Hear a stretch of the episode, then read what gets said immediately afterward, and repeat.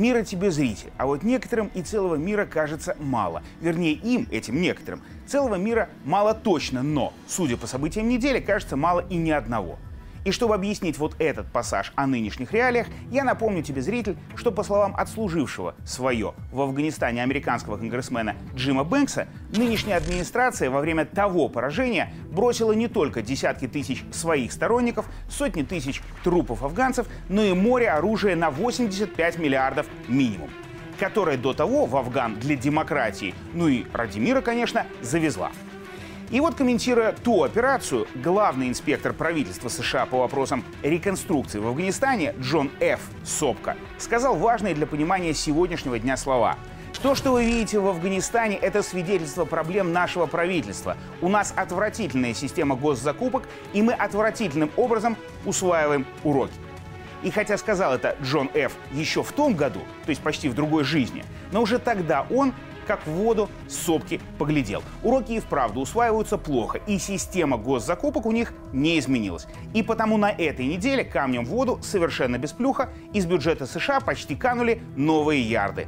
Да и другим, свежим, напечатанным, еще кануть точно предстоит от того, что на неделе священный ужас их пресс-служб и по совместительству пока президент США Джо Сонный Байден подписал таки закон о ленд-лизе. И там все очень интересно. Слушай, зритель, внимательно цитату из BBC. Президент США может уполномочить правительство предоставить взаймы или давать в аренду средства обороны Украине и другим странам Восточной Европы, пострадавшим от вторжения России в Украину. То есть, с одной стороны, США вправду разрешили себе накачивать и Киев, и прочие Варшавы оружием против России. Причем индульгенция выписана Вашингтоном самим себе и на сейчас, и про запас.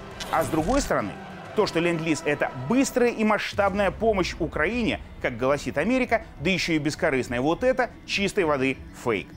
Самый, если мерить деньгами, большой фейк года, даже на уровне определения. Так, к примеру, про бескорыстность этой аферы американцам все уже рассказал американский же конгрессмен Мэтт Гетц. Позиция, при которой мы вооружаем до зубов любого, кто будет стрелять в русских, вообще-то не работает. Настоящая цель политиков — смена режима в России, а не защита Украины. Чтобы достичь этого, они готовы отправлять в Киев миллиарды, которые набьют карманы коррумпированных чиновников, как это было в Афганистане. И здесь он имел в виду, конечно, совсем не только и не столько власти Киева. Как раз в первую голову конгрессмен хотел поцелить вашингтонских демократов, которые уже приготовились все подряд растаскивать подряды, из-за чего республиканцы и бузят и требуют хотя бы ввести должность контролера, а лучше отдать ее им.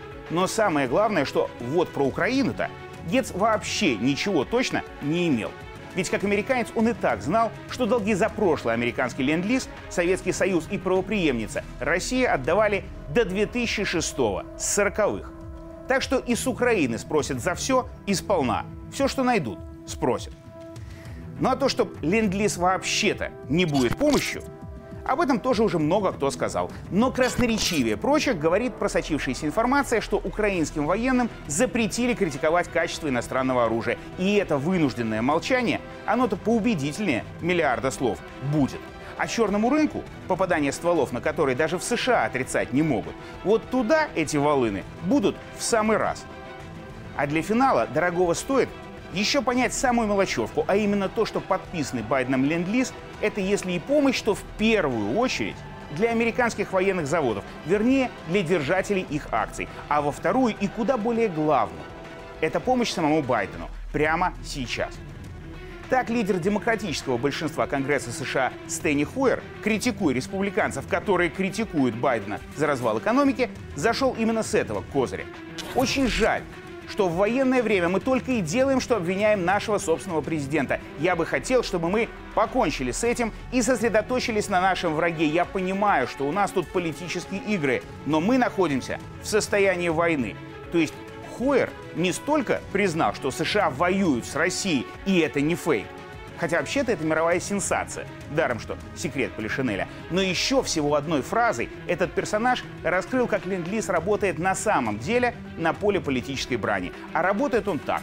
Раз есть Ленд-Лиз, значит есть война. А раз есть война, то всем надо молчать, чтобы не помогать врагу. Потому что болтун, как все знают, это прям находка. И вот теперь, благодаря болтуну Хойеру, эта схема больше не военная тайна. И потому мира тебе, зритель.